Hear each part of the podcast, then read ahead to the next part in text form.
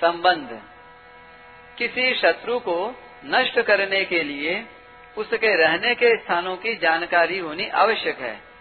इसलिए भगवान आगे के चालीसवें श्लोक में ज्ञानियों के नित्य वैरी काम के रहने के स्थान बताते हैं। इन्द्रियाणि मनो बुद्धि रस्याधिष्ठानमुच्यते एतैर्विमोहयत्येष ज्ञानमावृत्य देहिनम्। इंद्रिया, मन और बुद्धि इस काम के वास स्थान कहे गए हैं। यह काम इन इंद्रिया, मन और बुद्धि के द्वारा ज्ञान को ढककर देहाभिमानी मनुष्य को मोहित करता है। व्याख्या, इंद्रियाणी मनो बुद्धि रस्याधिष्ठान मुच्यते। काम पाँच स्थानों में दिखता है। पहला, पदार्थों में। दूसरा, इंद्रियों में। तीसरा, मन में। और चौथा, बुद्धि में। और पांचवा, माने हुए अहम, यानी मैं, अर्थात कर्ता में इन पाँच स्थानों में दिखने पर भी काम वास्तव में माने हुए अहम में ही, अर्थात चित जड़ ग्रंथि में ही रहता है परंतु उपर्युक्त पाँच स्थानों में दिखाई देने के कारण ही वे इस काम के वास स्थान कहे जाते हैं समस्त क्रियाएँ शरीर, इंद्रियों, मन और बुद्धि से ही होती हैं। ये चारों कर्म करने के साधन हैं। यदि इनमें काम रहता है तो वह पारमार्थिक कर्म नहीं होने देता। इसलिए कर्मयोगी निष्काम, निर्मम और अनासक्त होकर शरीर, इंद्रियों, मन और बुद्धि के द्वारा अंतकरण की शुद्धि के लिए कर्म करता है। वास्तव में काम अहम में, यानी जड़ चेतन के तादात्म्य में ही रहता है। अहम अर्थात मैंपन केवल माना हुआ है। मैं अमुक वर्ण, आश्रम, संप्रदाय वाला हूँ। यह केवल मान्यता है। मान्यता के सिवाय इसका दूसरा कोई प्रमाण नहीं है। इस माने हुए संबंध में ही कामना रहती है। कामना से ही सब पाप होते हैं। पाप तो फल भुगता कर नष्ट हो जाते हैं। पर अहम से कामना दूर हुए बिना नए नए पाप होते रहते हैं। इसलिए कामना ही जीव को बांधने वाली है। महाभारत में कहा है काम बंधन मेवैकम नान्यदस्ती है बंधनम काम बंधन मुक्तो ही ब्रह्म भूयाय कल्पते। जगत में कामना ही एकमात्र बंधन है, दूसरा कोई बंधन नहीं है।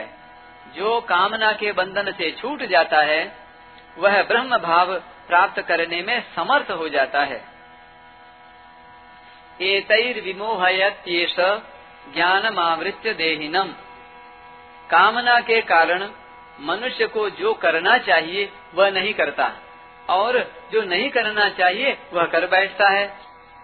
इस प्रकार कामना देहाभिमानी पुरुष को मोहित कर देती है।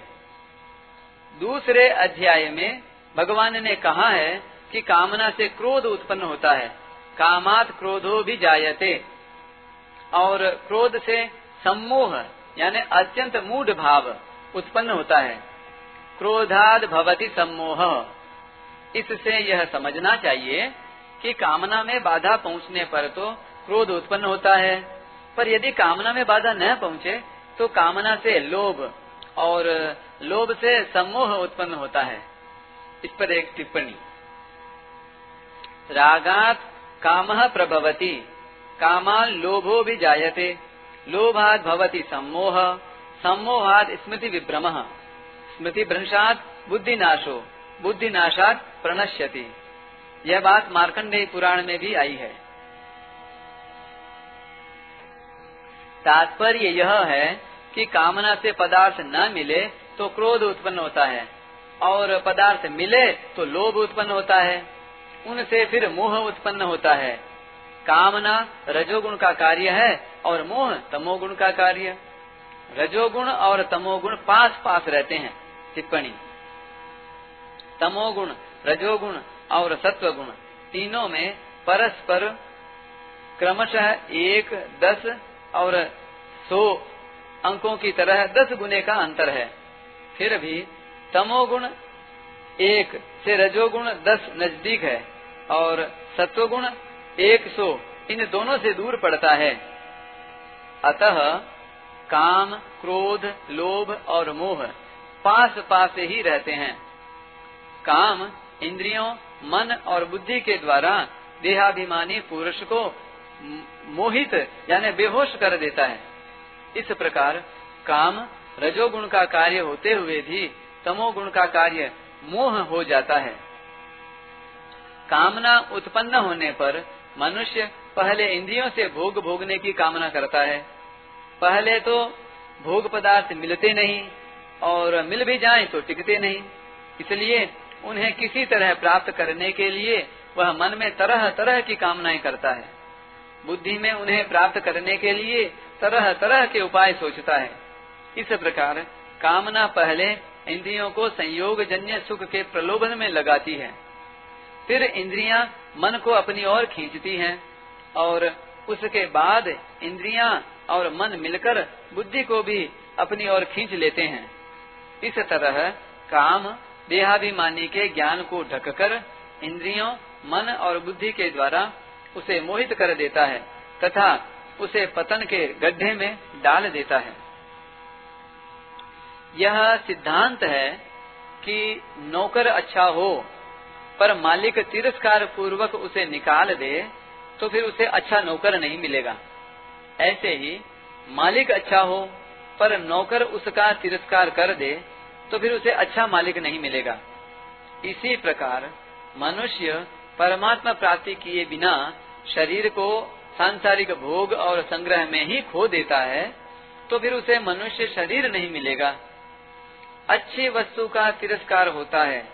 अंतकरण अशुद्ध होने से, और अंतकरण अशुद्ध होता है कामना से। इसलिए सबसे पहले कामना का नाश करना चाहिए।